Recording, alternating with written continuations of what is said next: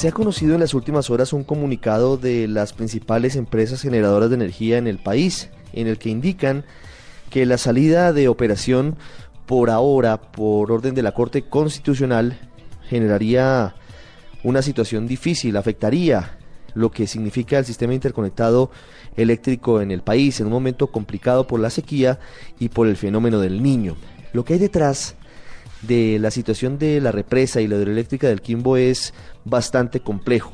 Es una obra de la mayor magnitud, se trata de uno de los proyectos de infraestructura más grandes que se han emprendido en los últimos años, está ubicado en el departamento del Huila y desde siempre han existido denuncias sobre problemas ambientales y también problemas que afectan directamente a los habitantes de varios municipios de la zona en la cual se construyó esta represa. Lo que ha pasado en las últimas horas, como lo hemos dicho, es que la Corte ordena la suspensión de operaciones, a pesar de que existe un decreto ley del pasado 6 de octubre del presidente Santos y de sus ministros ordenando a EMGESA, que es la constructora y la operadora, que comience a trabajar con el fin de mitigar la crisis que afronta el país en materia energética. Lo que hay detrás es un asunto de fondo que tiene que ver con los líos medioambientales y por eso hemos llamado aquí en el radar de Blue Radio a Santiago Duque, uno de los científicos más importantes de Colombia, que desde la Universidad Nacional se dedica a el estudio de los cuerpos de agua continentales, de lagunas, lagos, embalses, humedales. Es el director del estudio de impacto ambiental que contrató MGESA para la Autoridad Nacional de Licencias Ambientales con el fin de determinar si ya se estaban cumpliendo o no los requisitos en el Quimbo para iniciar su llenado y su posterior entrada en operación. Doctor Duque, buenas tardes. Buenas tardes, Ricardo. Muchas gracias por la invitación. Doctor Duque, ¿qué resultados eh, dieron los estudios que ustedes adelantaron para la Autoridad Nacional de Licencias Ambientales? ¿Estaba todo listo ya cuando comenzó a operar el Quimbo para su llenado y para su luego entrada en funcionamiento? Para poner un poco en contexto al público que nos escucha, eh, la licencia ambiental que aprueba la Autoridad Nacional Ambiental a cualquier proyecto tiene unas modificaciones, ajustes o mejoras necesarias para poder cumplir cabalmente pues con, la Constitución Política de Colombia y las leyes nacionales.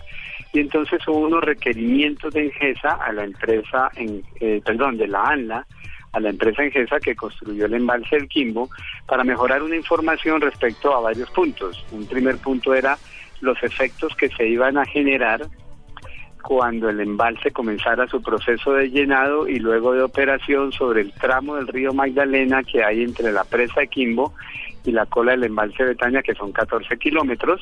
Eh, en sí, cómo se va a comportar el nuevo cuerpo de agua, es decir, el embalse del Quimbo, y cuáles serían los efectos cuando entre Quimbo, tanto en llenado como en operación, sobre el embalse de Betaña. Todo eso lo plasmó el estudio. El estudio definió las consecuencias y características actuales de Betaña, o digamos, antes de que el Quimbo ingresara, Fuimos muy cuidadosos en mostrar y demostrar las enormes problemas ambientales que tiene hoy Betania, que no son causantes por el quimbo porque son de vieja data. Y la otra parte del estudio era decir cómo se iba a comportar el embalse del quimbo y qué sugerencias o recomendaciones dábamos. Todo embalse en el mundo tiene un proceso que en, en ecología o en la parte técnica se llama eutroficación. Es decir, que se enriquece de nutrientes y genera un desbalance de oxígeno en el fondo del embalse. Eso lo comprobamos con estudios experimentales que hicimos, que el embalse de Betania tendería a ser eutroficado y eso es lo que más o menos está sucediendo hoy día. ¿Y cómo se subsana eso? Primera sugerencia que se hace, que obviamente es costosa y onerosa, es retirar toda la biomasa vegetal de la cubeta que se va a inundar.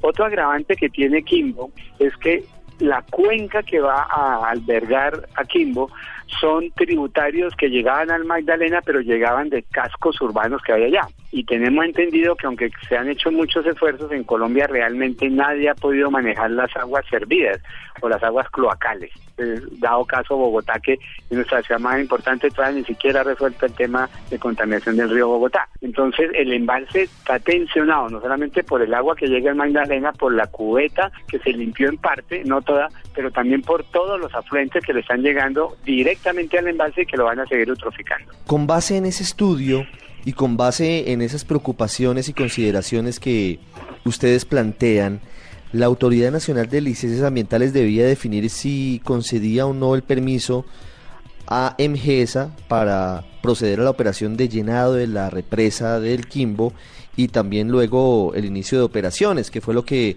se hizo a través del decreto ley del pasado 6 de octubre. ¿La Autoridad Nacional actuó de manera adecuada? El estudio, eh, es decir, esos son ya causales de mayores, digamos. El estudio hace recomendaciones y las recomendaciones son o no tenidas en cuenta por la por el ANLA.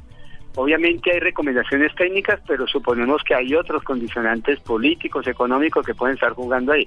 La ANLA tuvo en sus manos el documento que generó la Universidad Nacional, donde planteó recomendaciones, sugerencias, inclusive hicimos una modelación del supuesto funcionamiento del sistema hídrico del complejo, porque otra curiosidad de que se encontró en el estudio de impacto ambiental de años atrás es que a 200 metros abajo de la presa del Quimbo llega el río Páez, que es un río de gran caudal importante que también aporta al sistema y que no haya sido ni estudiado ni modelado. No estudio decía que iban a haber causas, pero las causas existen de todos modos, pero el momento oportuno o no en que se cierre con fuerza para llenar Quimbo lo define la Agencia Nacional de Licencias Ambientales Doctor Duque, pero ese insumo, ese trabajo que hace usted con su equipo de trabajo desde la Universidad Nacional, ¿recomendaba que por ahora no se procediera al llenado del Quimbo? No, no, se recomendaba que tenía que tenerse los cuidados. El primer punto